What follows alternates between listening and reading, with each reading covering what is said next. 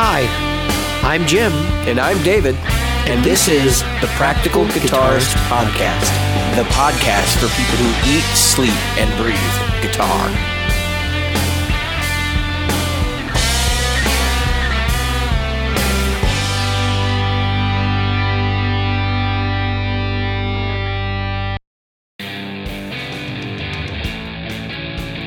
The Practical Guitarist Podcast is brought to you by Great Lakes Guitar Pickups.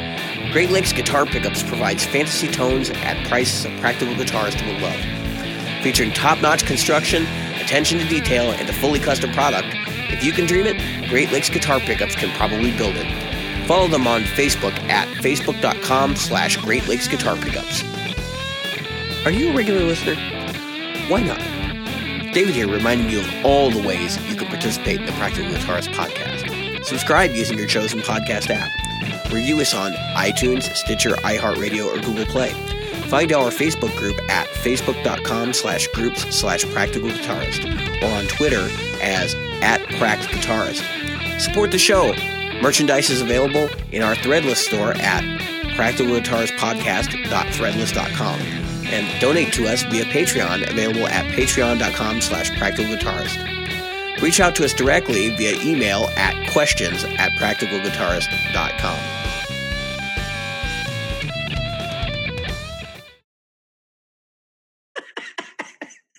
What are you doing now, Jim? I know I laugh and you didn't even do it. I'm David. I'm Jim. Meow, meow, meow, meow. This is Mrs. Smith. Awesome. Awesome. I thought that was my cats for a minute. you do a very good job. Thank you. Hello, fellas. So, hey, Mrs. Smith. Jim, do you want to start us off? Um, sure. So uh, today we've got with us Mrs. Smith, who is a well-known shredder, um, and uh, Mrs. Smith has been around a while. So we're going to ask uh, Mrs. Smith, could you tell us a little bit about your background on, on guitar, how you kind of got started and um, got motivated to play guitar, and how you got to where you are today? Uh, sure. Um, I, I really came. People first noticed me. I was playing on the sidewalk. I was a street busker out in. Uh, it was initially Provincetown, Massachusetts, which is a a lovely seaside bohemian resort town. Oh yeah. I had fallen on really desperate financial times, and so there I was, uh, shredding for my supper. And um, and then I had also performed at a, a, Guitar Gods contest in Miami, and some folks were there, uh, Yngwie Malmsteen and Steve Vai, and a bunch of other really terrific players. And so that that's all started to kind of get some attention for Mrs. Smith. Um, but previous to that, uh, in the what it comes down to, it's very unusual that um, a lady such as I would play guitar in this fashion. I realize, but what it comes down to is in the '90s, I was kidnapped and held for ransom by a Norwegian death metal band and suffered the Stockholm syndrome. And that sounds like you know a funny joke. It's not funny. Uh, people laugh at it, but it's not funny. It's very painful. It's very it's very triggering. I have to bring it up in all my press interviews. I basically go into a uh, I have a kind of um, it's sort of like a, a, a womb room. It's basically all pink with soft lighting and cushions. And after this interview, I have to go into that womb room and cry for about about well, it's about ten times the length of this interview. So I'll be in there for about ten hours, Well, crying. Oh my gosh. Norwegian throwing death metal is a serious problem. I mean, cli- climbing the walls, and and I do it um, for you. So I hope you're happy with that. But yeah, so um, that's how it all came about. Yeah. That's awesome. I So don't now I know if I'd say that's awesome, but No, it's not awesome. It's not awesome that you got to spend 10 hours in a, in a room. Um, but it is awesome that you were able to share that with us. Um, Thank but what I, what I wanted to ask about is I saw, um, one of your videos has a thing where you, you talk about Facebook, um, at Facebook Live and you answer some questions. And one of them was you were in a farm in upstate New York for a little while and you, um, you did some, uh, stuff there. I can, I can say this. I grew up on a farm in upstate New York, believe it or not. So you So- know how Oh, yeah. I know how bad it can be, and I I can know about needing a safe area where you need to get away, and that's that's where the guitar was for me. It was a it was a true escape. Um, it was it was either that or go out and smell shit for hours on end.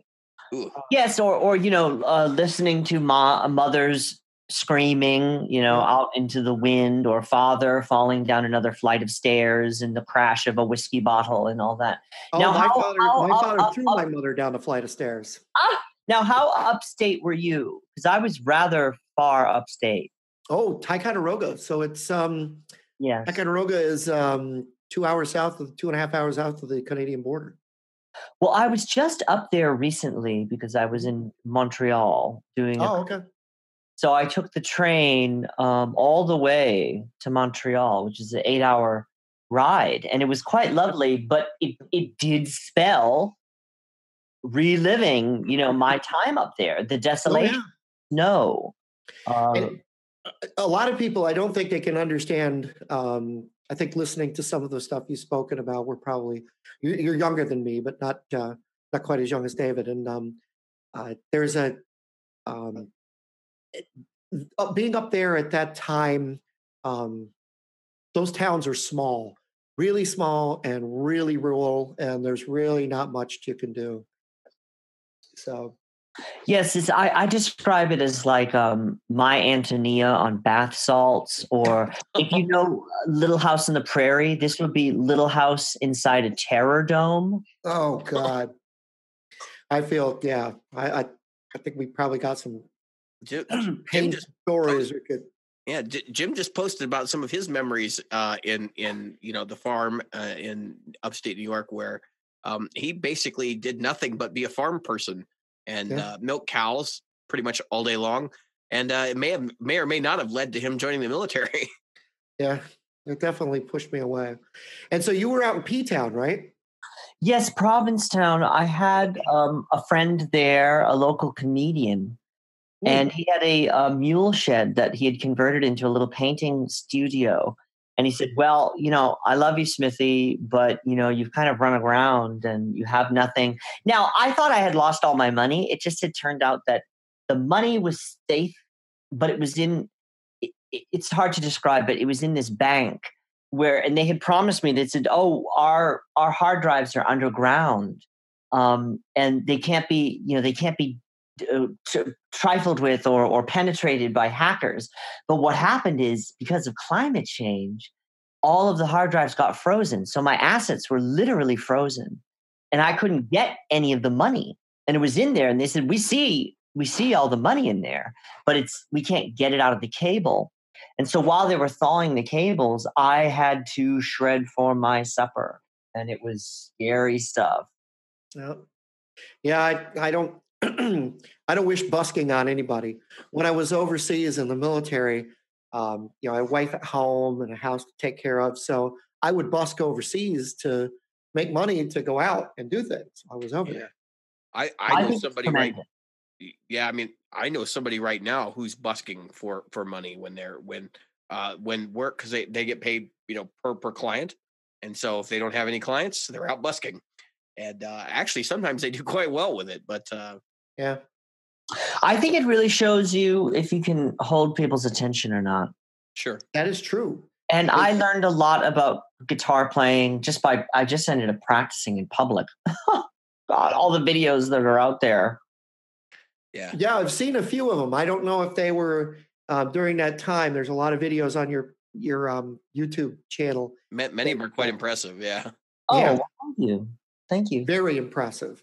And so that's kind of what we were going to next. So, Dave, you've got some questions. Uh, Well, I mean, I have I have a ton of questions about Yes. about what you're doing now specifically, but um, I wanted to kind of talk about the gear stuff for a minute. So you use a little Vox 85, right? For for a lot of the stuff, and I've actually seen you using that on bigger stages, mic'd up.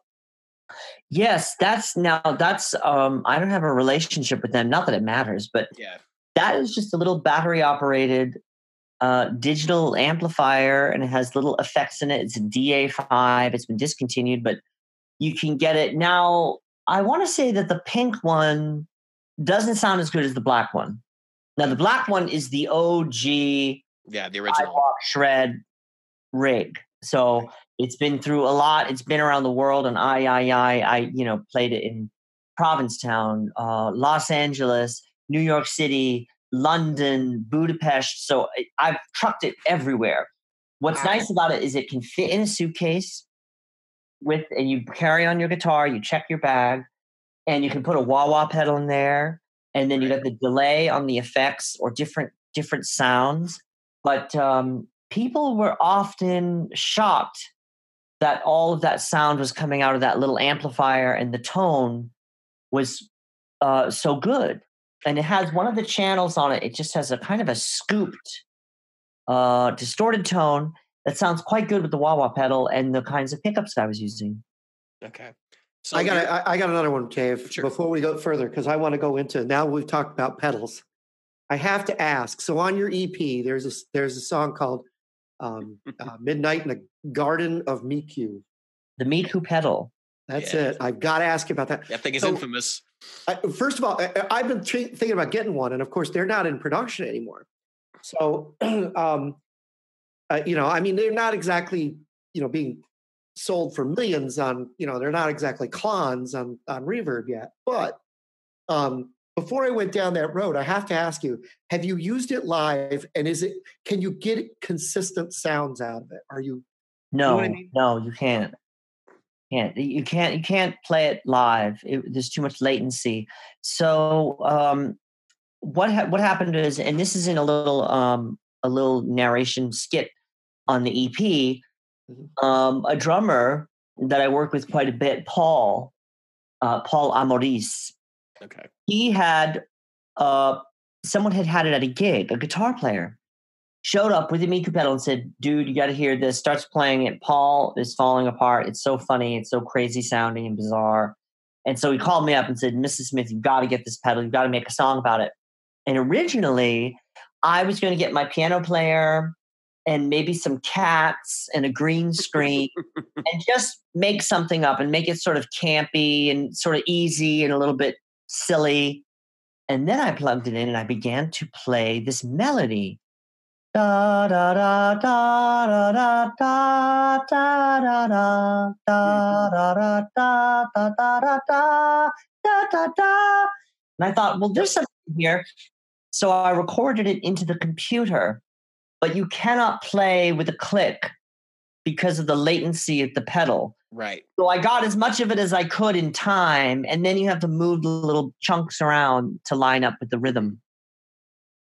And then I orchestrated the whole song around that melody.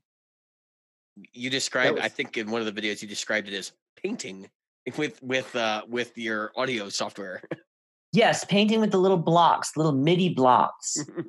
and then you don't have to even know which chord or understand music theory at all. You just say, "Does this sound good? I want right. to sound sad. I want this to sound happy, etc." Right.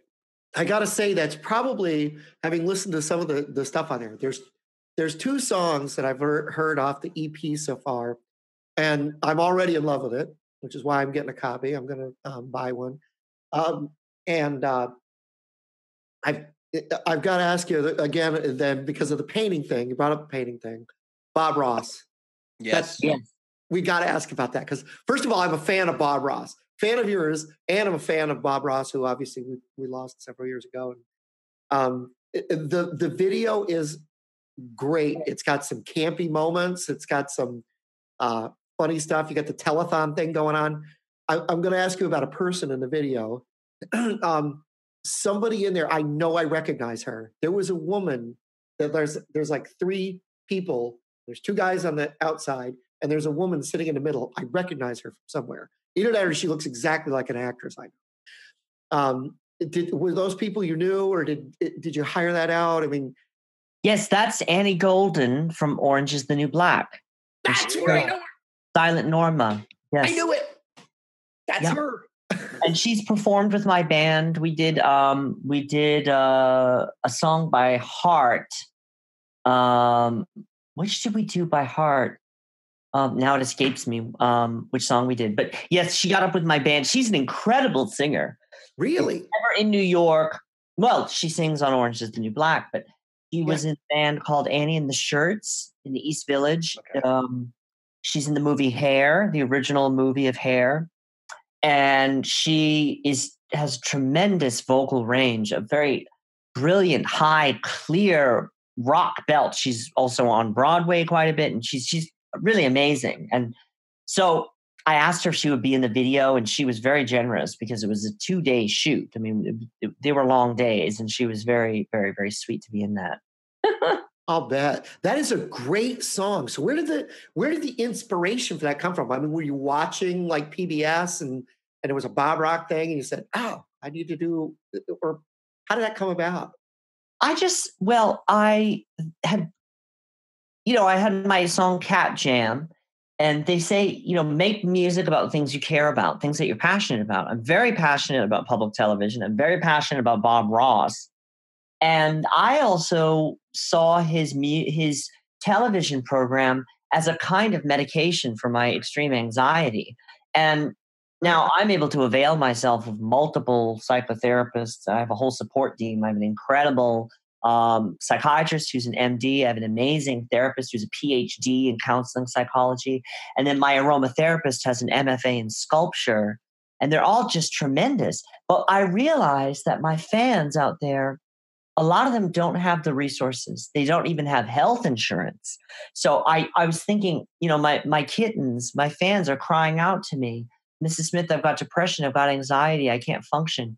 And I thought, Bob Ross, it's free mostly, it's on YouTube. Yeah. You, you had to go to the library, the public library, sign into the free computer, and just get so blissed out you're drooling on yourself until they drag you out of there.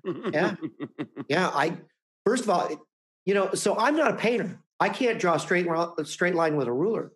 Um, you know, but when it comes to Bob Ross, I I, I guess I get I, I, get the same thing you do from it because it just it's like watching um, it, it's like the people that listen to um, animal sounds when they go to sleep. For me, it's it's just soothing to watch him go. And you know, if you know anything about his backstory, obviously he he was um, an Air Force uh, um, to an E nine. He retired. He retired to Alaska. Most people they're like, no, don't send me to Alaska this guy, you know, he loved it up there, and he went, he went there, and um, uh, he was originally from Florida, so that was a kind of a, you know, and um, he he made a decision at that point, leaving the military, that he was never going to yell again. And oh wow! I think that's why he he's so soothing, is because he found a tone a voice. I mean, I I don't know what you where you get it from him, but I I know that I feel like when he talks, it's like I wish I had a dad like that because my father was a yeller. It's, yeah. it's it's the tone of voice. It's it's even the way that his hands and stuff move in the in the videos. Like there's a whole community of people using him as a relaxation technique. Um, yeah. and I mean, I totally get it. And it's yeah. I, I will say um, Bob Ross technique, uh, Cat Jam, um, all these songs are well liked by even my non-guitar playing friends.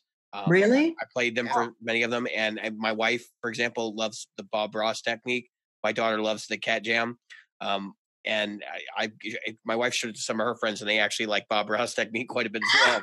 So, well, I don't, I don't.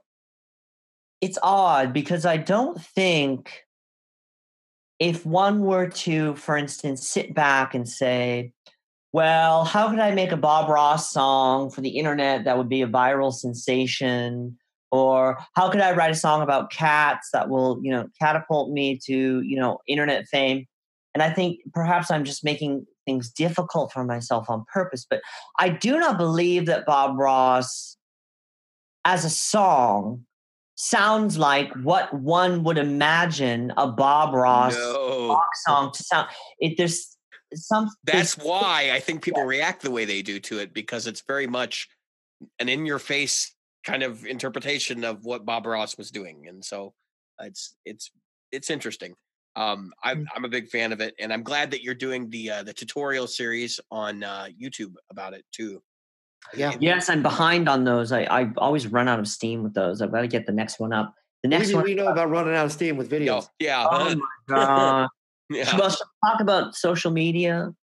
Yeah. No. Oh, definitely. Yeah. Definitely. Um, that's actually how we came we came to to uh, hear about you and your and your music was through our our own social media fans um, who were who were oh you know we we put a call out and we said you know who are people that you would like to have interviewed on the show and your name came up immediately followed by a bunch of videos. so ah!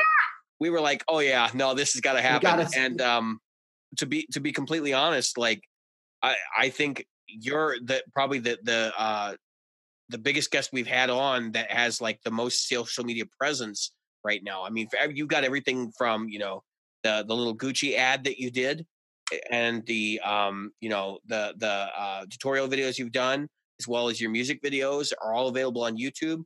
Yep. You uh, your website clearly lists that you're on Facebook and Instagram.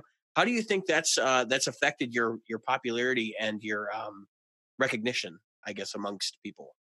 I think it's the whole thing. I mean, I I um, early on, I had done an off Broadway show um, about Carlisle, and at the time, I was working with a kind of um, a parasitic sort of person, and I didn't realize how dangerous managers can be. But this was somebody who did not understand Instagram, and I remember I signed up for Instagram, and this person said, oh, I wish it was the 1930s and I and we could just do Broadway and I didn't have to worry about Instagram. And I, I, in my head I thought he's fired. I didn't fire him right away, but later on I did because I thought, well, listen, Very wise decision. Yeah, yeah, this is where it's at. And I did not understand Instagram. I didn't know how to use it. I didn't understand hashtags, tagging. I didn't understand.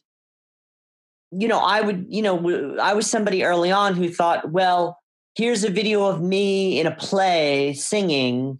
Why don't people want to watch that on YouTube? Well, you didn't light it and film it for online, so it's not suitable. So they can't see you, your face is blurry, the audio is bad. I made all of the mistakes. So mm-hmm. then that's when I realized you have to make video for the internet. And right. that's not to say, you know, to be um uh, you know, to uh, as a ploy, but it has to look and it has to present itself in a certain way in order to function within that.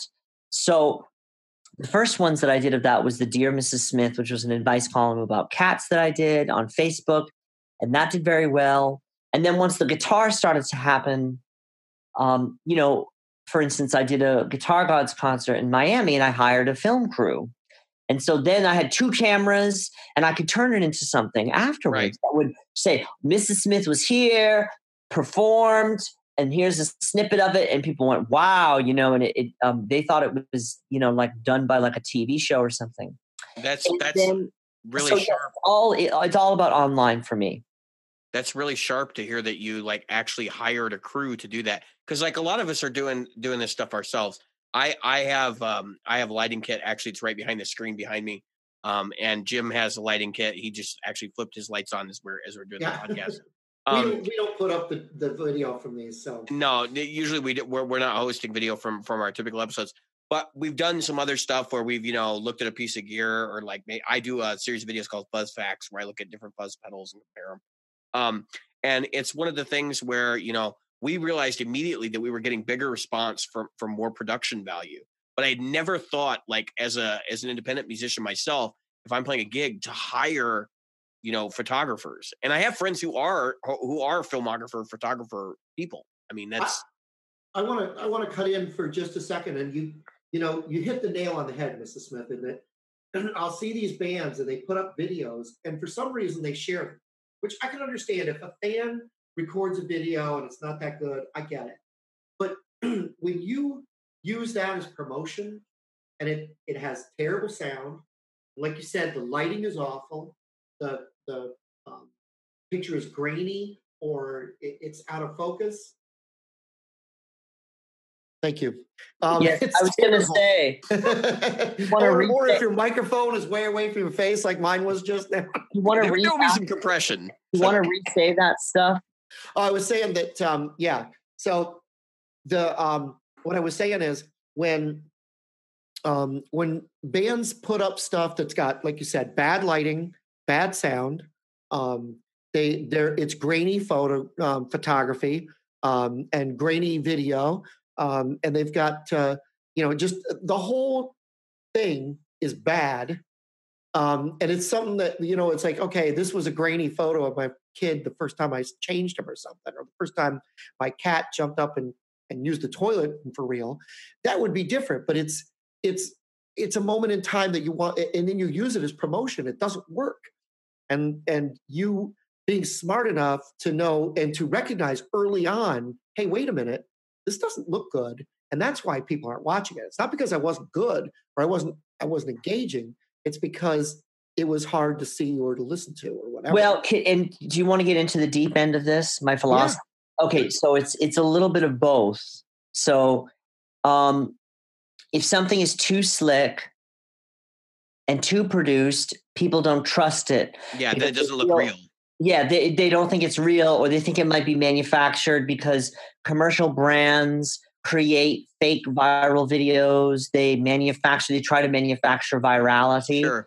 So if you're somebody who, for instance, doesn't have a huge following, but you go out and spend tens of thousands of dollars on equipment and you're shooting, you're getting someone to film it and edit it, and you put it all together, it would seem sort of odd maybe to people looking at your channel. It's like, well, these are really well done, but this person doesn't have a big following.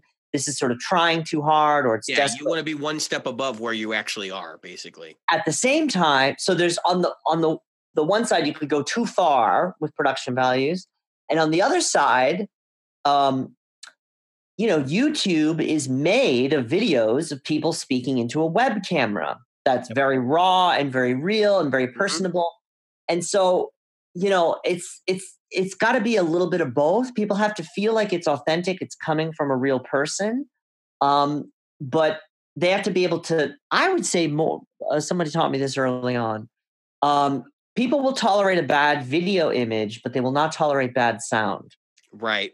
Right. And the vocals, especially if you're mm-hmm.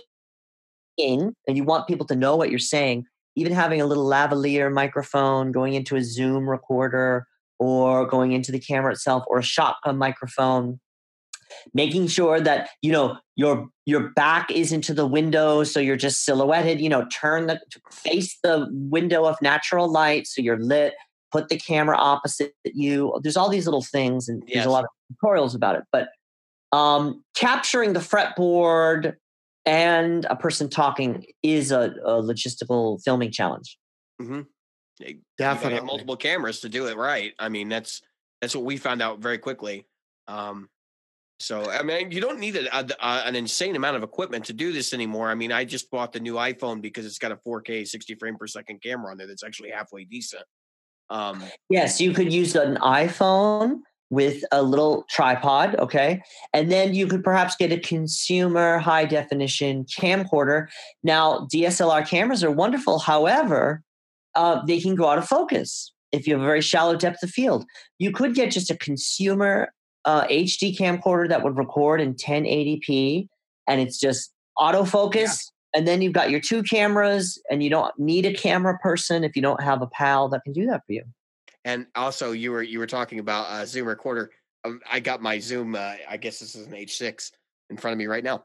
So yeah, I mean, we're we're kind of doing the same things. Um, it's it's just very interesting to me that that like we'd originally said that it was that you know that you had you'd had this forethought to do that. You know, um, at, at, at an event that was actually going to feature other players too, right? I mean, Yes, and uh, of course that was the event where I met Steve Vai backstage. Not a camera to be found anywhere in sight on the mm-hmm. meeting. Yeah, of course, of course. terrible. We snapped a terrible iPhone photo from it, um, and then to this day, people think that I'm him in some elaborate disguise.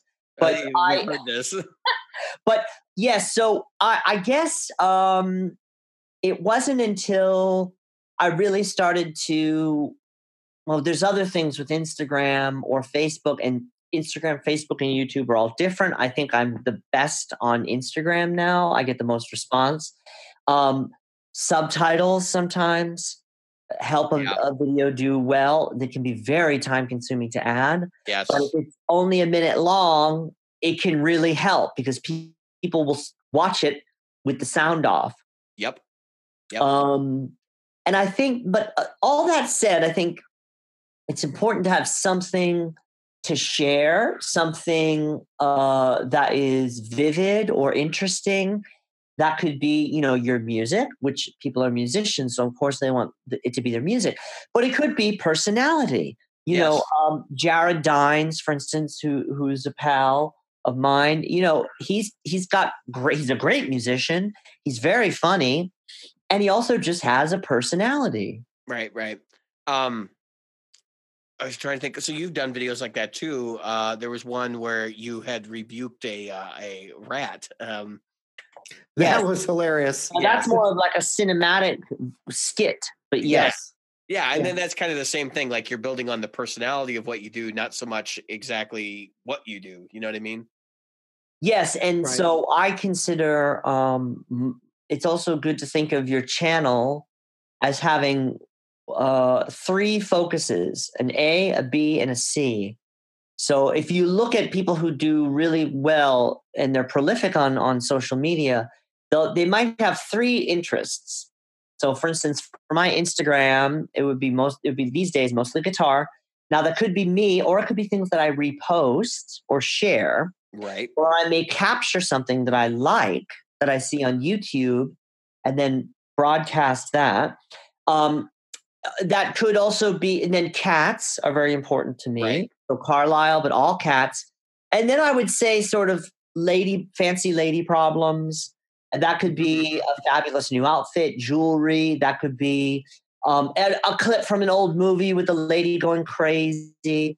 Um, but sometimes people, it will be, you know, their music and then they love the gym. And then maybe they're also, they have a dog or a boyfriend that is the side character.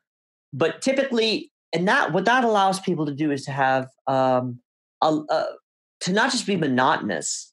Yeah, it, it breaks up what's going on. Right. Yeah, I think it's it, it it personalizes and humanizes you. Um, it makes you a person that people can like, uh, versus just you know you're not just the person saying smoke these cigarettes. you know, you- you're the person that's saying, "Hey, you know what? I'm a guitar player. I also love cats. I also love jewelry, and you know, so on and so forth." Um, which which leads me to my next thing: Norm's rare guitars. So you did a video on Norm's rare guitars, and one That's of the things cor- that video is great, by the way. Yeah, I I'm sorry, love is that. that not legendary? I mean, that To go into Norm's rare guitars and be like, these are all old. yeah, I don't want to. And I love it. love that that you said these are all old guitars. dead Um, objects. Exactly, and and that's something that that we've tried to say a Yeah. million times. I think that there's there's always that two sides of the community. Knowing knowing as a musician that there are, um, we uh, these are brand new. I mean, you know? Yeah. I mean, Well, I they're- got they're- I got brand new guitars shown off on Norm's Rare Guitars. I think that's something else. I think call them a- old. I don't really call them vintage anymore. So What was that Ibanez you were showing off? I mean, I loved that. that was an AZ. That An was AZ, AZ? I have Yes. one coming. It's coming Oh. soon. They're sending it to me soon. I get a blue Yeah. one. It- It's on my short list. I, I'm hoping that Ibanez will do one with a Floyd Rose for for uh, 2019. That thing was gorgeous. The one that you were holding in that, ah, I loved it. I'm getting an even brighter blue one. It says "Blue is my bluest eye." wow. I love it, and I can't wait to play it with like a a black gown or maybe even some something red or something dramatic. But it's a beautiful blue guitar. It's um their Prestige Series AZ. Mhm. Um, it is a little bit more of a fixed bridge. It does float. The tremolo does float. You can't pull up on it. Can But you it's pull, can you pull super high on it like like your, the- your JEMs you have? No, no. And and and I'm I'm choosing that on purpose in order to explore other realms of playing and Sure. other realms of tone. Because the other thing is, Mike uh, Origo from Ibanez pointed out to me. He said um, the number of frets does change the tone of a guitar. Yes, so yes, it having does. 24 frets, which I have on all of my guitars. Now, I don't go up to that 24th fret very often, if ever right. but it's there. Now, there's two things that impact the tone of an RG or JEM series Ibanez type, type guitar a hot rod, a super strat. The Right. 24 frets, and then all of that metal that is in that floating tremolo, I believe does have an impact on the tone. Now, I like it, it cuts through and it's very intense. Oh But yeah. I was interested in exploring some different tones. And so this AZ will have a single coil on the neck, and then a single coil in the middle, and a double coil on the bridge. right. Okay. Nice. Um, yeah, so I played I played a couple of them already, and and they're they're beautiful guitars. Um, the only the only little caveat I had with them was that the uh, the, the I guess the neck is oiled, um, and it was just building up like a lot of grime from my hands while I was playing it. Um, and I played one for a good hour, um, but I still thought it was a fantastic guitar. It may still be something that I wind up getting at some point. Yeah, you've mentioned that quite a few times. That's that would be Yeah, awesome. I'm, I'm a broken record, Jim. I know. No, no, no. I mean, I mean, I, I'm just pointing out to to Mrs. Smith that you the um, you have mentioned it a few times, and because I doubt very much Mrs. Smith has been listening to our channel very long. yeah. But well, anyway, that before that we- said, before we go down the gear path, I, I do have one question about social media outreach. The, the, the Gucci ad. Look, can we, can we just talk about that briefly? I, Uh. I, I got to say, when my wife saw that, she goes, "Is this for real?" And I, I think that's a, I think that's a, a credit to what you're doing with your your social media, which Yeah. is that it, it it it integrates so well into your persona that you already have on your channel, and the fact that you've already you know you did this ad with Gucci and and it aired. Um, I just think I it's just perfect. Um, so I want Yes. to comment on that. Yes, so that is real. It's not. It's not photoshopped or, or or trick photography. I was playing guitar on the sidewalk in the East Village of New York City, and I was seen by Petra Collins, who's a fashion uh, it girl Instagram star. I think she has seven hundred thousand Instagram followers, and she is a Gucci model herself, and also a photographer. And it was uh, she had done several films for Gucci, but this was a quite ambitious. It was multi-day shoot, a lot of a lot of a big crew, and it was in Budapest. Her family is from Budapest, and um, that's actually her. Uh, I think it's her grandmother and her two, her niece and nephew or cousins. I think Okay, in that video along with me. And so she asked me, she said she wanted to do something with me over Instagram on a direct message. I Googled her and almost fell off my chair.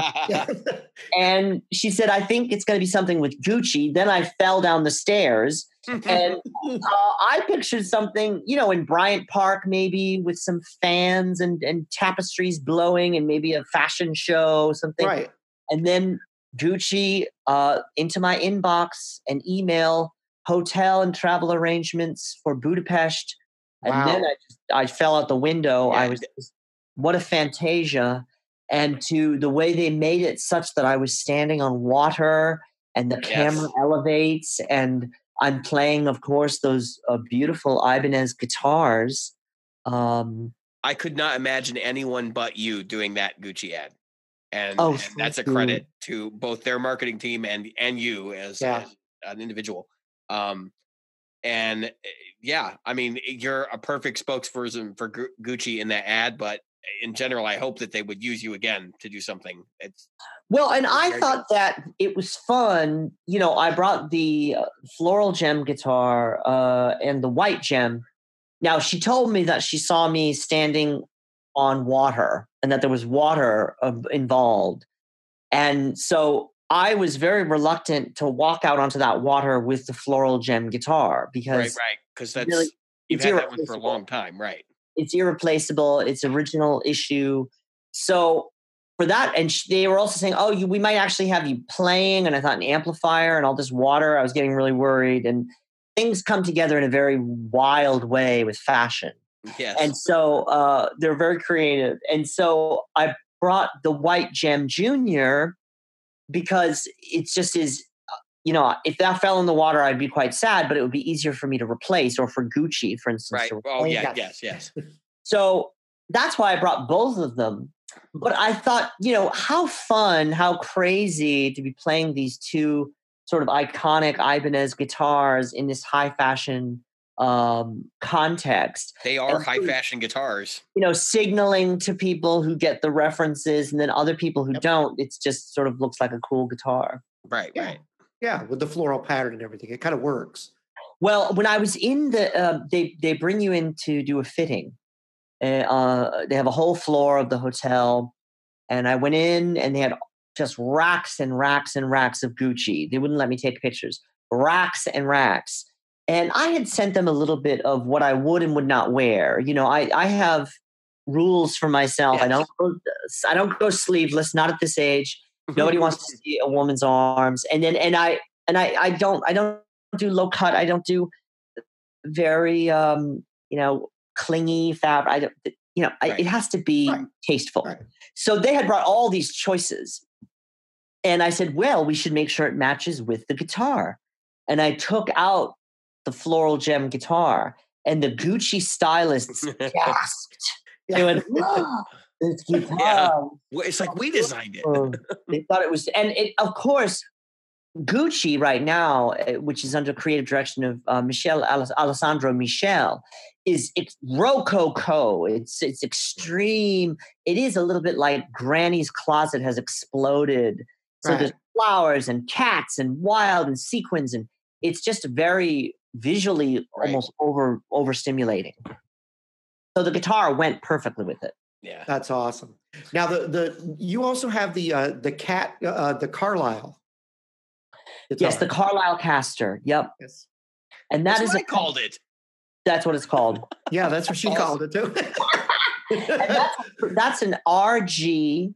Now let me look up. I always have to look up the name because it's long. It's an Ibanez RG uh, Prestige, and I want to say it's an AH something AHM. It's transparent white. Okay. All right, and so uh, it's ash, um, and mine is quite heavy. And what I didn't know is that ash will yeah, vary. very heavy. Yeah. yeah. Um, so it's quite heavy, uh, but uh, it's it's a translucent white, so you can see the grain. And then what I had Ibanez do is they made a graphic, and they custom applied it as a sticker, and then clear coated over it.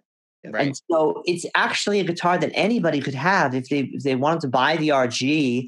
I'm happy to send them the sticker or graphic, and That's then you just cool. take it to someone who can make it for you. You know, until Ibanez decides to make it. I don't know if they ever will. Not someday someday. Uh, yeah, we were just talking about that for this guitar when I get done taking all the finish off and stuff. Uh, oh, you're gonna do a custom sticker? Yeah, I'm gonna do something custom. Yeah. Yeah, it's fun. You can do almost anything now with digital printing. So isn't it crazy? It's incredible. So, all right, uh, David, you had a.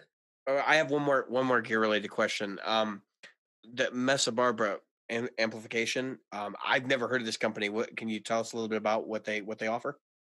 Wow. I mean, it's um these amps are something else. I mean, they really roar. Now, I had not I had heard of Mazzotti guitar devices.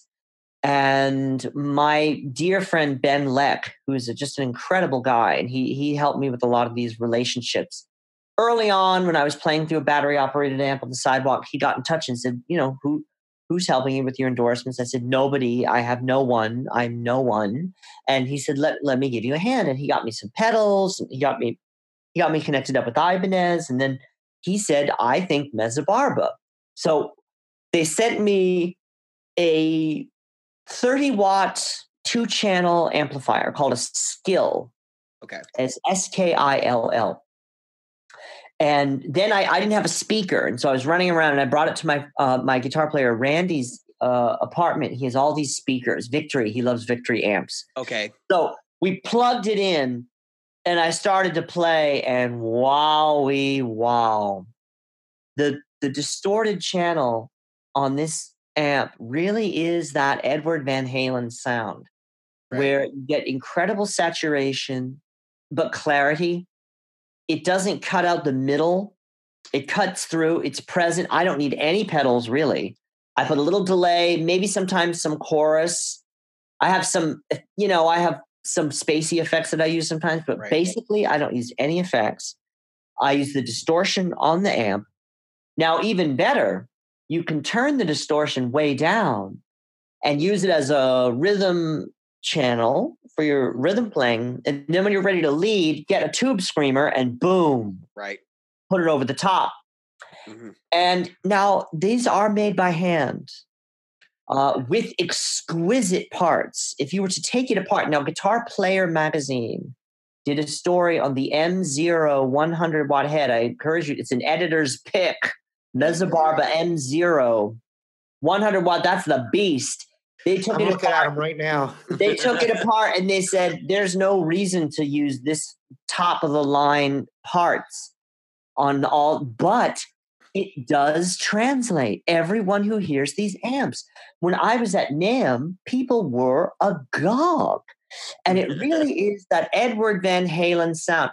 It's the sound. Look, if you're going to buy an old Marshall and then spend all kinds of money modding it and making an attenuator and putting a bunch of things in front of it and mangling it and taking it apart, you can save yourself the money and just get one of these. Very but cool. they're not cheap because they are well made. Very cool. Now we're no stranger to having well-made gear too. Like we understand that because I remember when we were talking about uh, you know the format of our show before before we start the interview. Um, we always like try to balance quality and price, and that's a, that's a huge problem. Like a lot of times, things that are very inexpensive are very low quality, and, and vice versa. So Yeah. Well, it's a balance because some things can be uh, very expensive for no good reason. right. Oh yeah, yeah. and and then some things are expensive for very good reason. It could be that the guitar is just so exquisitely made and it's so much attention and it will last and it will stay in tune and it will sound wonderful, Right. Feel wonderful to you. And then it can also be the case that something is expensive and you go, what the heck did I pay all this for? Now, you know, you have to ask yourself. Now, it's easy for me to say this because I don't pay for these things. They send them to me. But what I would say is, you know, if you if you're if you've got that gear fever, it's hit you, right? And you think Yeah. you're gonna reach for that eight hundred dollar all tube amp, okay? And I won't name names, but I used to play one. An eight hundred dollar all tube amp that you think is gonna sound great. Guess what? It won't. Guess what? Your tone will disappear. Your band won't be able to hear you. The audience will be, you know, running, screaming with their ears bleeding. If you can just hold on and maybe do without that latte, maybe find ways or maybe get a side gig on Saturdays or Sundays, you know, delivering papers or whatever it is that you can kind of constrain your budget, make a little extra money, and just wait a little while longer to get something truly fantastic. right. May we suggest busking? Busking. Um, that's a little full circle. Um, yeah, I mean, it, it, there's always that thing where, um, you know, I bought the, believe it or not, I bought this, here it is, for 30 bucks um, uh, online because J- Jim is was like- pointing at a. Uh, yeah, Esquire. that's a Squier Affinity. That's that's a oh, piece it's of an crap. infinite Wait, a bullet. Sorry. it it literally hurts to hold it. The the frets are so bad. When the guy handed it to me, because he goes, I bought it for my son. I don't understand why he didn't want to play. I he handed it to me. I went, ow! It's why he fighting doesn't my wanna play. It's literally slicing my hand. it hurts. Um, but anyway, it, um, I know it's not that bad most of the time, but for for most players. But the point is, just like you were talking about, if you're going to buy something, you're going to mod the living crap out of it, unless like I'm going to do with this, I'm going to use it as a pickup mule, and then I'm going to um, I'm going to take all the paint off it and do all kinds of weird things to it. Just I'm literally going to put not Fender over just to say that it is not a Fender. Don't don't be don't be confused um, because I want to I, I want to make it a Woodard guitar, not to sell it, not to not to try to brand it or anything, just to say this is mine. This is this is mine. No one has one like it. It's mine, and and you know you can't you can't make another one like it. The other thing to keep in mind uh, um, about expensive gear, especially when it's being sold to you by very famous people, Mhm. is that um, or rich people um, uh, tragically if you if you tragically uh, or per- perhaps poetic tragic is that if you are to go back in time to what is their best work Yep. you will find that it was often played on borrowed stolen mangled half destroyed crappy gear that Yes. you know that their best work was often recorded on not ideal gear for instance surfing with the alien by joe satriani was not recorded on an ibanez guitar No. i mean there was there's one part of a song that he just used a one guitar that had a whammy bar and the rest of it was recorded on a, it, the amps that you know the, the same thing steve Vai's Flex-Able i mean this was you know yeah, Steve Vai, he did not record. have the yeah. So it's all to say, you know, get the gear that's fabulous that makes you play well. that But inspires you. also, sometimes fighting against gear that's not ideal is not the worst thing in the world. No, it's not. And one should never uh, blame gear as a reason to not make music and put it out there. No, not at all. No, um, the Jim only and I've had this conversation many a time. Like, eh, there's a there's a growing community of people that are gear hobbyists and not necessarily guitar players because they're Yeah. not concerned with actually playing the instrument. They're concerned with what they've got behind them. And so we're completely in the opposite direction. It's like now learn to play the instrument. That's more Yeah. important That's why we call ourselves practical guitarists, not because we Yeah. practice a lot. because we practice Mm. exactly and we practice and we practice and so that comes into um that comes into my next question i know you're a lefty who plays righty Yes, yes. So- Wait, how do you know that? How do you know because that? you had a video where you said in your facebook um, live thing Oh, you okay. said um i'm a i'm a lefty and so that lends to some very um uh different ways of you playing because you don't as, as far as you were saying in there you don't do um a traditional uh alternate picking I don't tend to alternate pick. It exhausts me. I think it's a very tiring thing to think about. Um, I do what I call glancing. I glance the pick. So I might be picking the first two notes, or you know, I can't. I can't really slow it down to figure it out. Um, I know that Paul Gilbert has said that it's okay to not pick every note. That That's right. you're going to use a combination of hammer-ons and yes and you you you just at some level the physics change okay? I mean i don't know that you can just metronome because the fact is if you as you begin to pick faster and faster and faster the physics with the strings change. It's just, it's not going to be the case that the physics will be the same at a very slow tempo as it is at a very fast tempo. Mhm. uh, and that's where you're playing it on the string, the thickness of the string, Yeah, you're, ca- well, you're also catching the vibration of the string at, at a different, you know, frequency. Yeah, yeah, Yeah. so I mean, you just got at some point you just got to go for it. Just let go. Jim, who's that? sound- Who who who said something similar to that? i think there was some guy david hill Yeah, Who said think that? I can't I think maybe that was a. you it know might have been him moment on in the show's history when I said that. it might have been him i don't remember but yeah we um we talked about that but um i think what uh and and you can chime in here. I, I would appreciate if you chime in here. Is that um, a lot of people say we got to you got to play slow to play fast. What i what i think that that people misinterpret is you don't just play slow forever. You you have to You have to know how to for it. play it clean but you also you can't run a 60 second quarter mile until you try to run a 55 second quarter mile you know and then you know but there are certain mechanics that go along with going fast before you can get to fast but that doesn't mean never try to be fast you know uh, does that make any sense How I completely agree. There's also um, playing it fast and then cleaning it up. Yes, yes. You know, uh, cleaning it up, and then again, there's certain things with physics with the strings and the pick, and there's just some things that you can't change. I mean, there's just some things that will never be playable. They just won't be, and so and, and it's like unless if you're you're spending all this time playing it slow, you know, it may never be able to be played fast. And you just have there. I've spoken with people who are very frustrated and they, and they get very neurotic about it, and they get very like beating up, beating up on themselves. Like I don't understand why can't I play fast? And it's it's like just you know, if you've worked on it for a long time and you can't get it, just let it go. Admit defeat. Right. Move on. And I say that also, um, never, I would never try to replicate something someone else has played. We had Steve Stein in your seat um, probably three weeks ago, and he was echoing the same thing. Sometimes you have to find what you're good at and work at that, and Mm-hmm. that that's the way that you find a way forward.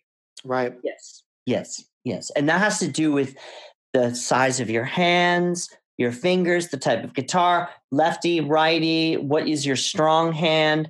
How are you going to hold the pick? You know, I um I had a guitar player at one of my shows. Uh, he's quite a fantastic guitar player. Um, he plays in a band called L Train here in New York City, and he I saw him busking and doing some Jimi Hendrix stuff on his Strat, and I was blown away. And he's fantastic. And he came to see me playing, and he was quite fixated on uh, how li- light my touch is. hmm I barely. Uh, you know, I don't choke down on the pick the way some people do. And um, I, I never really, until I started looking at myself playing on video, I never really noticed it. It was like, oh, okay, well, that's just how I play, and I don't have to change it. It may be something that makes people want to listen to it. Yeah, yeah, definitely.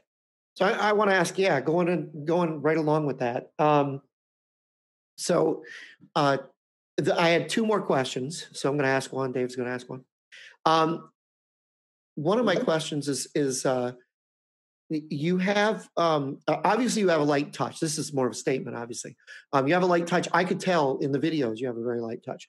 Um, so uh, I was at, watching a video. I think it's um, one of the, the three part instruction on the Bob Ross thing, and um, there's like a um, there's a there's a intro thing, and then there's two parts. So in the first video, you have another person because you admit that um, you don't play the solo the same way twice. And then you have another person that steps in and plays a, uh, um, a solo over your backing track. Can you tell me? Because I've seen that person in a live um, video with you. Is that yes? That's Randy Wilcox. Okay. Yep, Randy Wilcox, and he's on he's on uh, Instagram, Randy Wilcox Music, and so he uh, when I play with the band, he is the guitar player in my band. He's a fantastic shredder. He's um endorsed by Chapman Guitars, Rob Chapman, who we love. I was going to say um, he was playing a Chapman, right? Yes, we all love Rob. Oh, I adore Rob so much, and he's so encouraging to me and so sweet. Um, of course, he's he's British, and so he is he gets my humor in a special way, like a Monty Python or or or like absolutely fabulous. Um, but yes, so Randy Wilcox, fantastic guitar player, um, and when I play with the band, it's not always that I play with the band, and that has to do with availability and also what is the deal with the venue and portability and I'm not at the stage now where I can transport a band around with me. It's just right. not feasible. So, uh, but we often do perform in New York City. We're going to be doing a show in the spring, um, uh, another full live band show in the spring. But yes, I wanted him to do a solo for that song because we've played so much guitar together and we've had so much fun. And, and it's it's customary to offer a guest solo to your colleague. It's collegial. Mm-hmm. And so I wrote that part for him, and it's a um, and actually I'm going to post the video this week where he describes how to play his solo. It's a chromatically ascending. The song completely changes all of a sudden, right? The, uh, because what I realized was that progression was getting a bit monotonous. So then I wrote this other progression where it's ascending chromatically, da na na na na na na na and I thought this is also a fun obstacle course for Randy. you know, it's kind. Of, I almost made it as like a, a challenge or like a main yeah. said challenge accepted. So, and he came up with this wonderful kind of bumblefoot, buckethead, wild. Yep. But he is fully in the key, fully playing, and it's musical. It's just it's atonal because it's not in any key. Right. I think it's absolutely brilliant. No, it is good. It is good. Yeah. And in fact, it's one of the more memorable moments in that song. Um, and it's like the way I described it to him, I said, um, what what I want it to be is like I'm speeding, I'm speeding, I'm speeding. I'm like I'm in a Ferrari, right? And I'm I'm and this, the top is off, and I'm racing down a highway like in a um, Tom Cruise Mission Impossible movie. And then the camera pulls off and it goes off into a dirt road and you're on a motorcycle and you're racing randy and then you go up and you leap into the air and then you join me back on the highway and we're playing together. And you know that's feel like. Your description is exactly what i think is missing from when players say um you know why don't people like my playing? It's because what you just described that's what the playing should take you to. That's where the solo should take you, not just, okay, here's some fast playing. It's, it's, here's what I want you to feel, or I want the listener to feel when they get done listening to your part. And, and he nailed that, by the way. He definitely nailed Well, and then when it all comes together and we're harmonizing, the song has reached a crescendo. And then and we ascend to the highest heights together doing that that i don't know what the style will be like kind of like scorpions or something like harmonized guitars or i don't know who it is iron maiden or somebody. I just wanted i love that sound. And then the song deconstructs and it's me in this fugue state. But i had a whole philosophy of the song too and i've explained it to people and they say mrs smith it makes no sense. But there is a philosophy of the song which is the opening sequence is anxiety and, and terror that is cured by a Bob Ross bath, a, a kind of warm bath of Bob Ross. And that begins to build resilience and strength and then allow for shredding to occur with ease. And then Randy comes in and it ramps it up. And so, but yes, so that I think what you're talking about, what's missing with music is is vision right? Or a sense of narrative or story. And instead, what you have is people merely executing their favorite parts. Yeah. Um, it's funny that you bring that up because I was just gonna I was gonna interject. You're you're absolutely right. Eh, we don't have that. We don't have humor in music too, which is another big big issue. Um, it's either somebody who's just injecting comedy into the music via lyrics, but very rarely do you find somebody who can actually make the music itself funny. Um, we used to have that. We had composers like Handel that had a you know one of the one of his pieces is called the joke, um, and uh, Steve Vai has obviously cultivated a lot of stuff like like the Flex-Able record. And I see um, Bob Ross is not and not that that type of song, but I definitely see like Cat Jam being more of a like a humorous approach yes. to music. And also, these songs are written for live performance. Um, because I'm a performer first, right? I'm always thinking about how will this translate into, you know, and I think of everything from the backdrop videos that will be played. You know, there's a very wonderful cat jam has got all these internet cats in, in the video that I have that I play with, and how will sound and how will it come off to the audience? How will I tell a story? And I think that if people are looking for, um, I think Jim is going Jim's crazy. Going, yes, this is what's missing now, and what's happening is we've never had more instrumental music, but it's saying nothing. It's right. A lot of it is nothing. Oh. And now, if, if you ever were searching for a period in history to say something, now it's, it's perfect. now. yep. Right around you. We are in the midst of ecological catastrophe. We are in the midst of a political turmoil, the likes of which we've never seen before since the 70s. Everything is falling apart, and people are making music about arpeggios.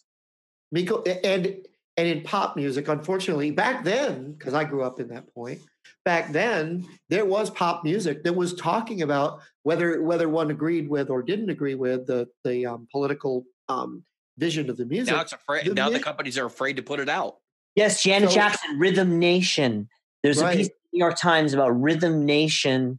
Um, and it's so fantastic when you go back and look at the dancing and the militaristic outfits and the and the song and the attitude and, and everything that she was singing about. Now, okay, so where do people start with a story?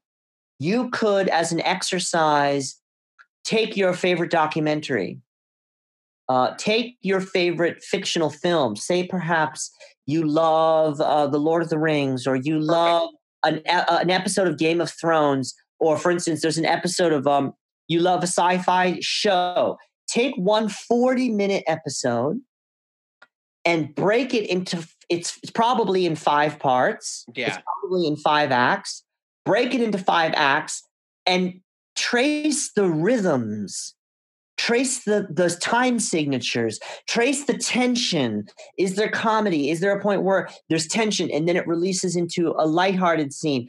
And map them and trace them. Don't make the song about the episode. It could be about something entirely different but map the feelings and then write chords or rhythms or drum parts and then make melodies over it or and you could create an album that could be a television show and no one would know.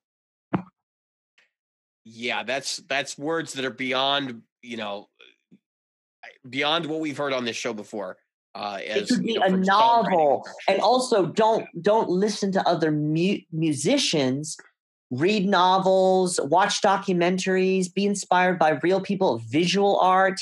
I walked into the MoMA the other day. Every time I see the Jackson Pollock at the MoMA, I burst out laughing because it's so absurd. It's the size of the wall. Yeah. And you think the audacity of the man who created this to do this entirely with splattering and say, This is my art. Take it or leave it. Kiss my butt. right. Kiss my ass if you don't like it. David. Take that in. So Yeah. I'll say this: I was, I was not really. I, I mean, I was aware of Buckethead, right? And then all of a sudden, David says to me, he goes, because Buckethead was coming to my town, and he says, "You should go." So I go. went, Because it's a multimedia experience. You and have to always go. it goes right to what you were just speaking. He tells, I stayed from beginning to end, and it's because there was a story. The whole thing, the, the whole thing was just like you said. You were watching a movie. You were in, you were engulfed in a novel. and it might not necessarily it. be a linear story either. And that's, It's that's natural. what Well, what, what I love about Buckethead, I'm forever grateful to Buckethead because he he pulled the guitar world into the deep end of abstraction and mm. performance art into such a deep realm of abstraction and bizarreness that I came through and they were like, well, this is normal compared to Yeah, him. So it was like, you know, crazy lady with a backstory, no problem. We dealt with Buckethead.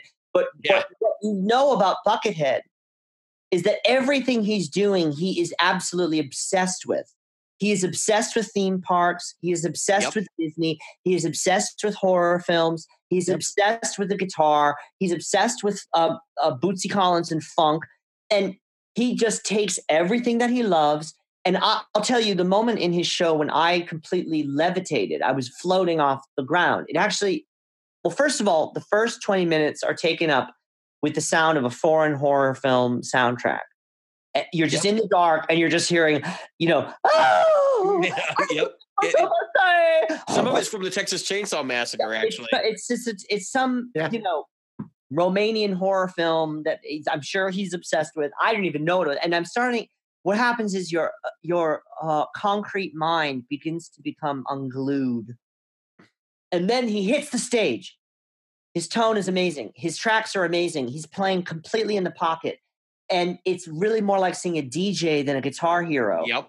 because he has no persona attached to. He's not showing off. He's doing nunchucks. He's dancing. He's playing, making crazy sounds. It's out of this world. The songs and the riffs are so powerful. Um, it's about riffage. It's not about melody, really. It's about that's why it's like a DJ. It's like electronic dance music. Yeah. And then he starts to hand out presents to the audience.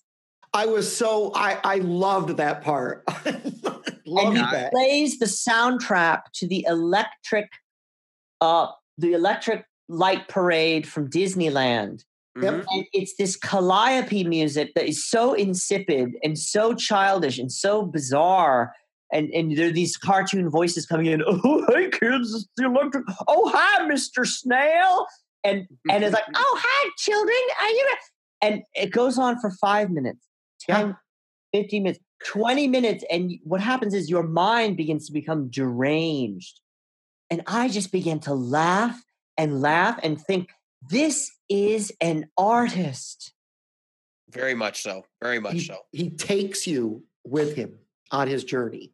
And i think that's what you do for listeners.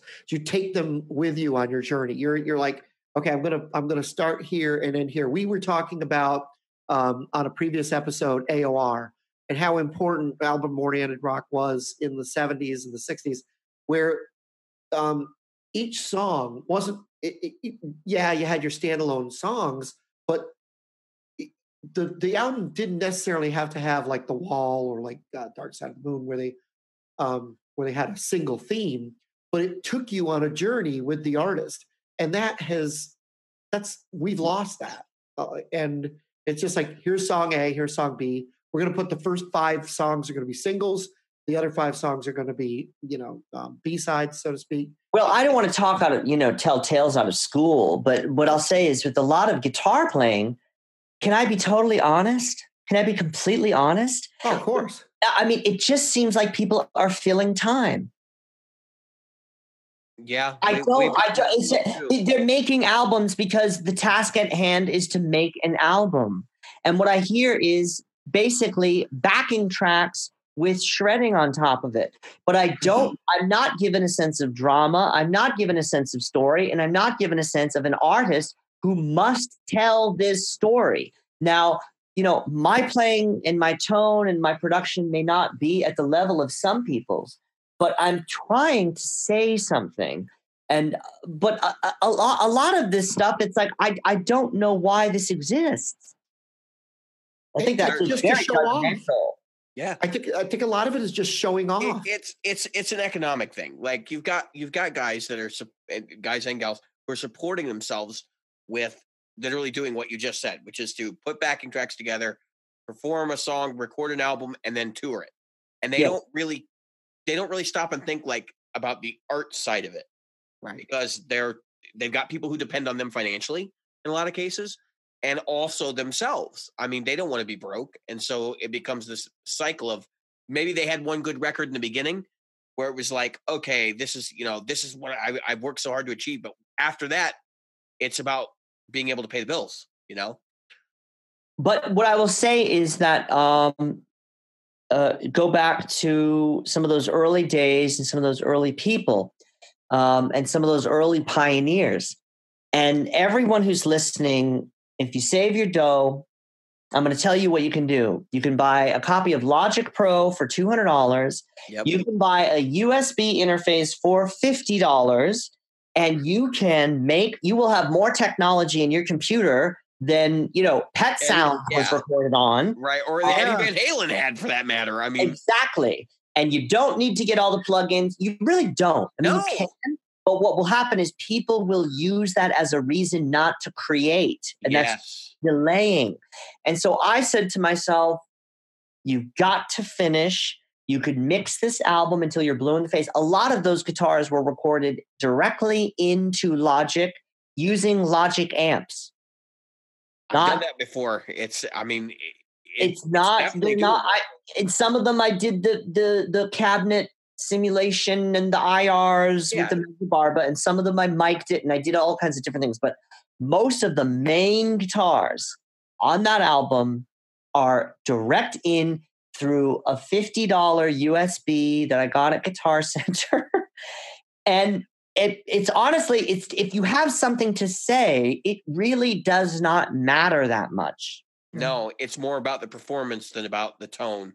And and, and kind of whipping yourself up mm-hmm. into a state of uh into that creative mood of saying something we talked about it earlier on this show um, in in some of our early episodes where I talked about rehearsing with the band and really working at learning how to bring out the emotion in my playing even when I'm playing by myself with you know just running scales and stuff like how do you do that?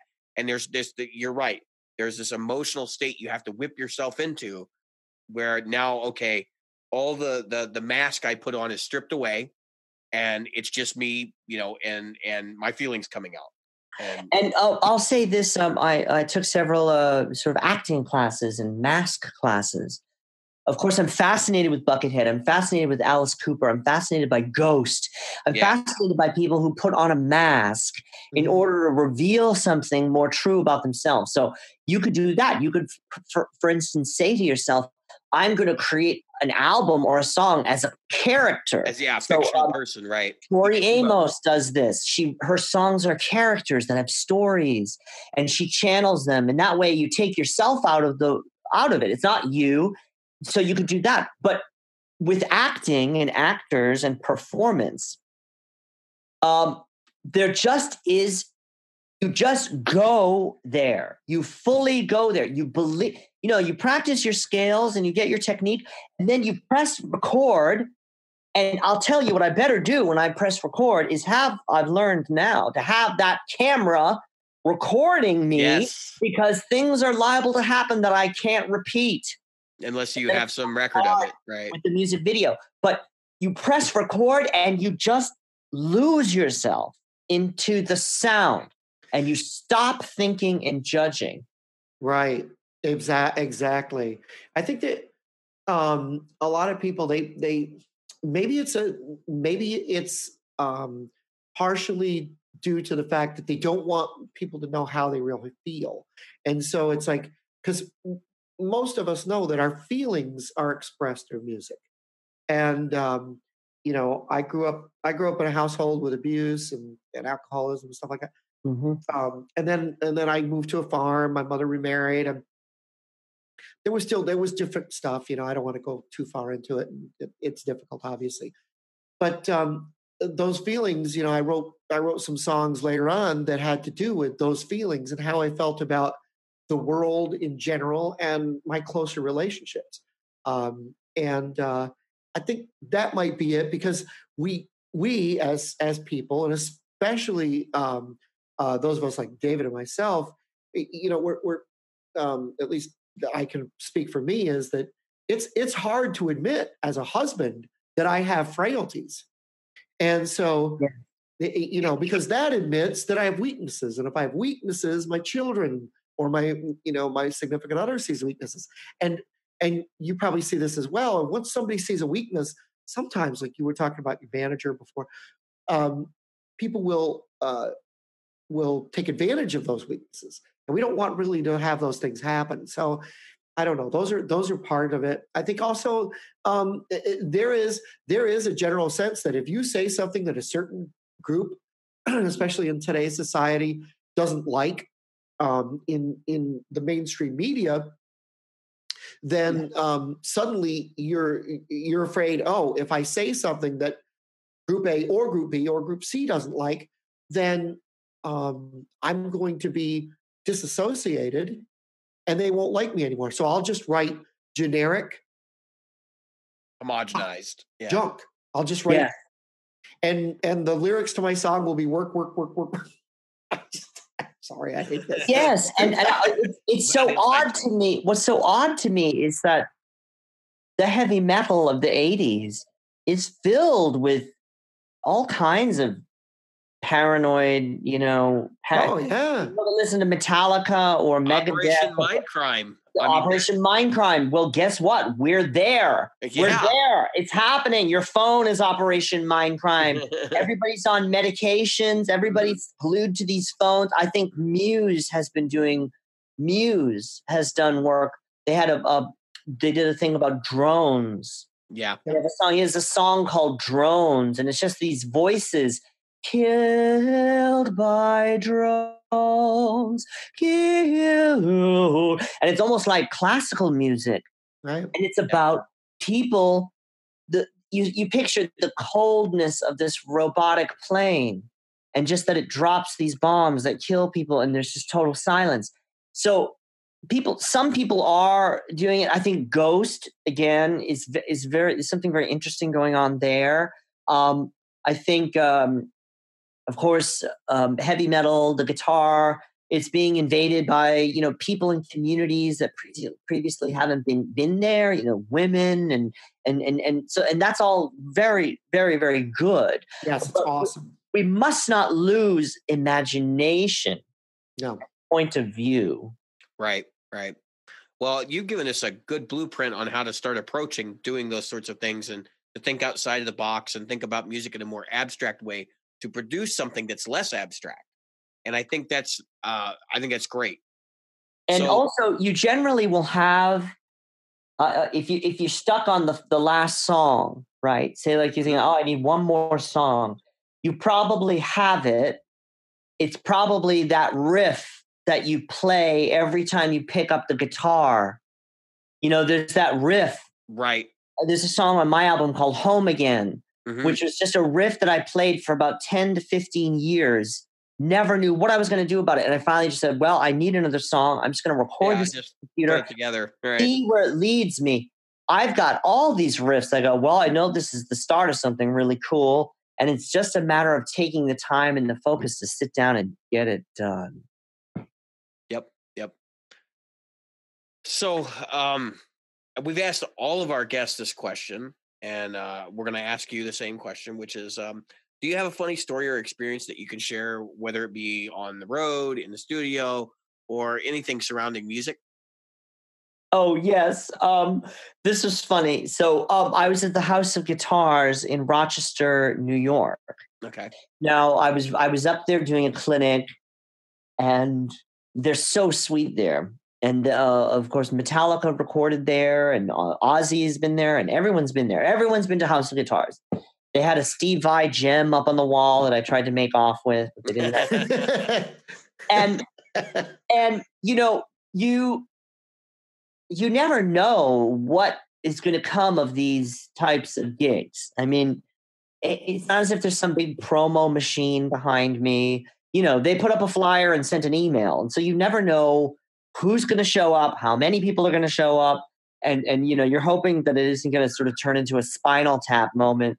And so I'm I'm up there on stage, and there's this guy staring at me, this older guy, and he's just standing. And I don't know, he looked like he worked for a railroad company or something. He's just kind of like beaten down by life, and he's he's watching me.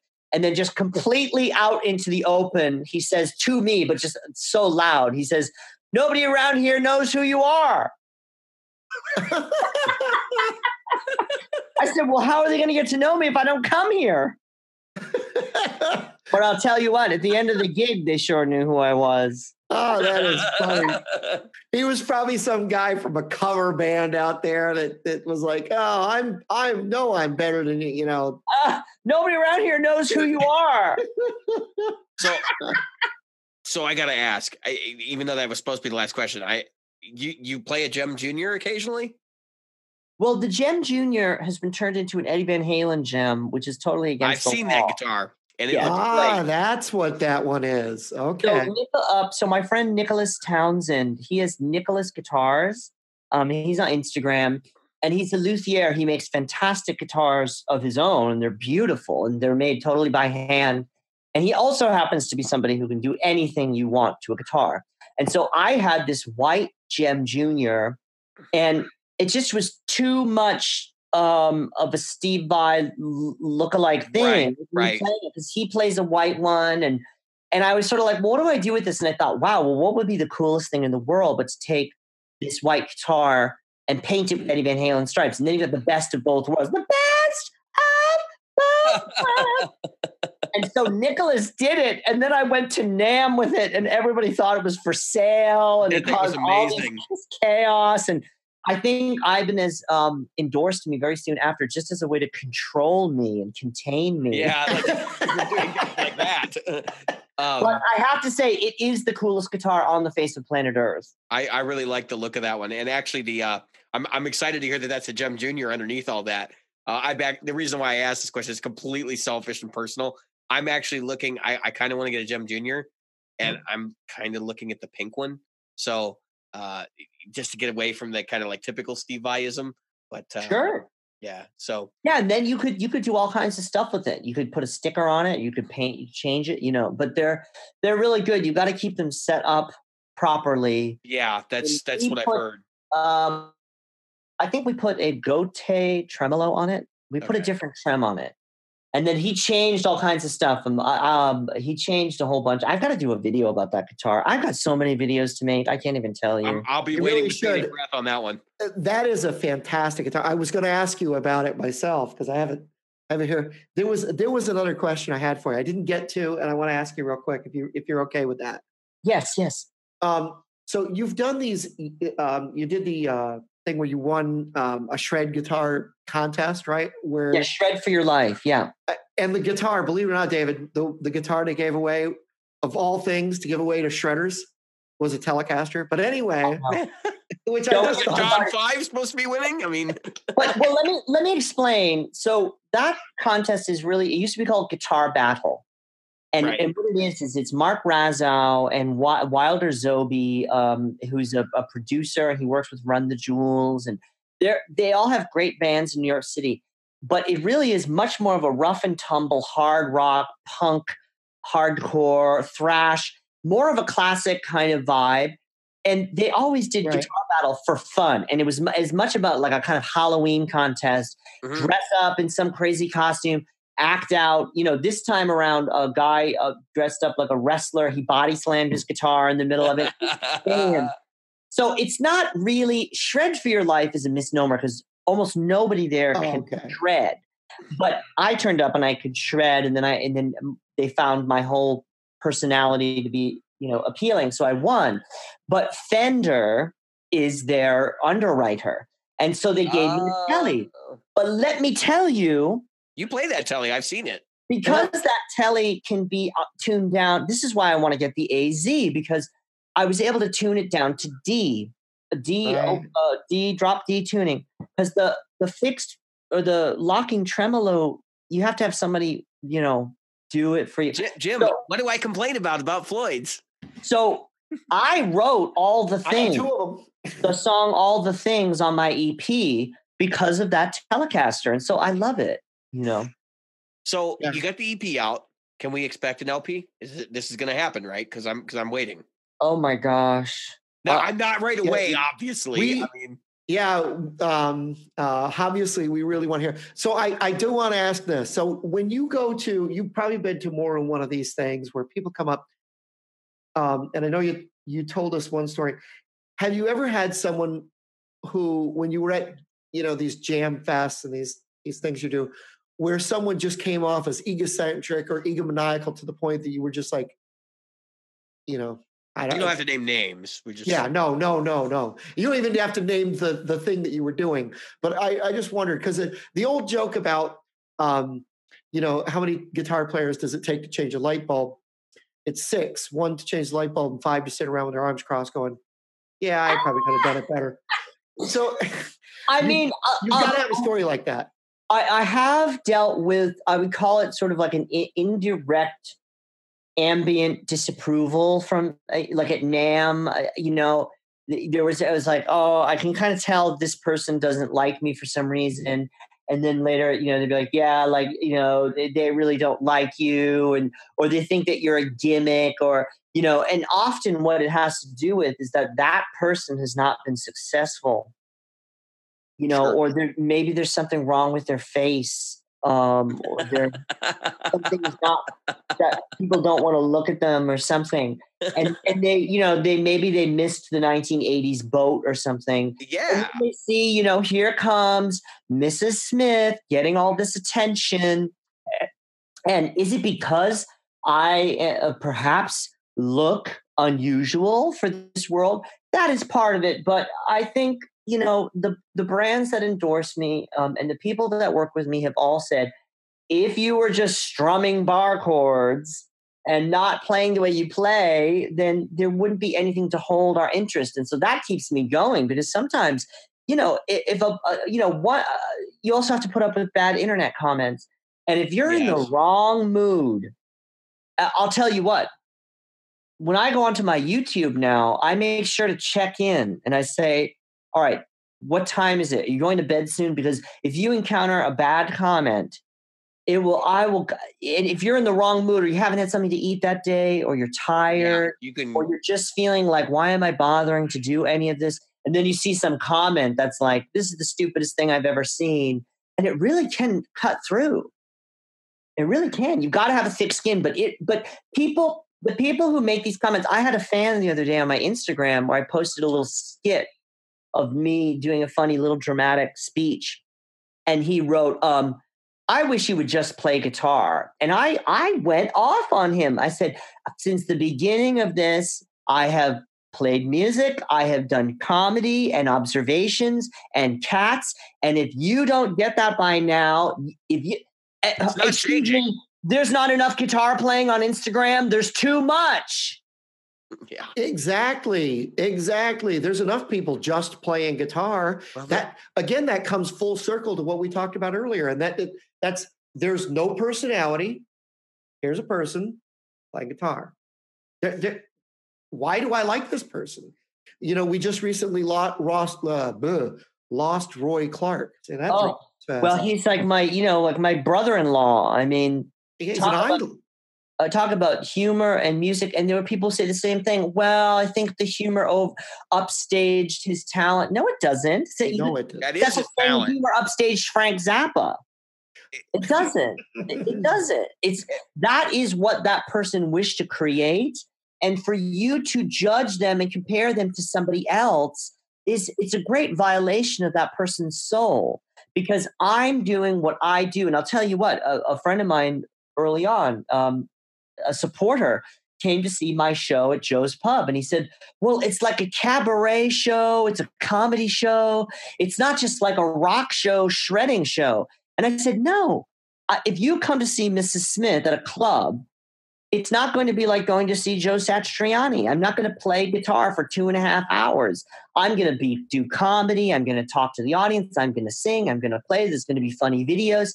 There's, it's going to be a whole experience. Mm-hmm. And that's because I'm doing what I do and what I like to do, just like Buckethead. Right. I I totally appreciate that. I'm glad to hear that you that you're so into that side of things. I think what you said uh, about there being too many guitar players on Instagram, I absolutely agree with you. Not everybody needs to be featured on Instagram. I mean, eh, I you have to have something to say, not just speaking out of turn and running your mouth. Yeah, exactly. I think that that would be like asking. I mean, so I'm young and or old enough, I should say, to have seen Eddie Van Halen in the '70s when Van Halen was still new, and um, you know, all of us were rushing out to, oh my God, this guy's he's incredible. And um, if I saw Van Halen and Eddie Van Halen didn't run around and kick his feet in the air, or I saw Angus Young and he didn't duck walk, or I saw, you know, and and you know, wearing the the schoolboy outfit, or I saw um yeah, if you Pink saw them not being true to and Roger Waters wasn't pissed off. I mean, I just don't know eh, if that would be the same thing. I'd be like, this isn't this isn't them. This is just, I could listen to a recording and get this. Exactly. So uh we're nearing the end of our allotted time. Um with that. Well, I hope I didn't, you know, go off too much. What? No. No, it was fantastic. No. no. We, we love having you. You you are welcome back whenever you like. I'm hoping you can get to the Chicago area so that I can get the. Oh, is that where you boys are? You both in Chicago? I'm in Chicago. He's actually in Virginia Beach. Okay. Yes. Well, we should talk, Dave, because um, I was trying to book a gig at the Empty Bottle, um, which a friend of mine recommended. He thought that would be a good venue for me. But then I also thought the the, the dugout is that what it's called? Or the yeah, I've heard of this play. I've heard of the dugout. Yeah, we uh, we've got to figure that out because I've got friends there, and there's um I've got like you know, between the the guitar fans and I my my my my fans and friends in the LGBT community that want to come out and see it. So we got to find some kind of cool venue, and then I'll I'll fly out there and we'll do it.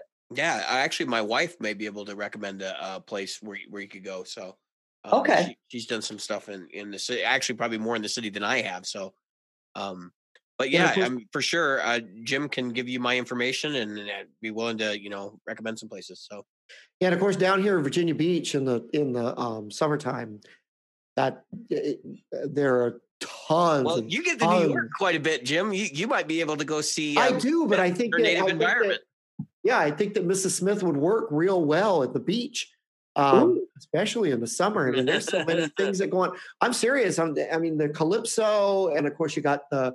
Um, uh, I'll, I'll reach out to you because I've got I've got friends in New York City, while on Long Island, that um, come down here for summer gigs. Um, so those are things that um, that would be that would be really cool. I mean, you know, if you were if you were game for coming down to the south for a bit, it gets hot down here, and that's why I ask because people who are from the north, when they get down here, my my brothers, for example, cannot stand it in the south in the in the summer. They they have a hard time coming down here in the winter when it's in the fifties. It's swampy, huh? Swamp. Yeah, it is. It is wet and it is sticky. I recommend you bring the guitar that you don't mind gets a little humid for a while. Well, that's why I use the, the finger ease or whatever it's called. Yeah. Yeah. cool. Well, oh, thank you, boys, so much for having me on. This was an absolute pleasure. I hope it was helpful. Yeah. And I hope everyone will check out uh, worldofsmith.com and my EP and merch. You can get that at mrssmith.merchnow.com. And I'm sure you'll put all the links and all that. Yes, stuff. it'll all be in the uh, the show notes as well. And yeah. um, yeah, and it'll it'll live there in you know in perpetuity. And uh, if there's anything you want to add uh, special to the show notes, you can shoot it off to Jim, and I'll make sure that it gets up there. Perfect. Thank you so much. With with that being said, I've been David. I've been Jim. And oh, I've been Mrs. Meow. and we have been the Practical Guitarists. Yes, we have.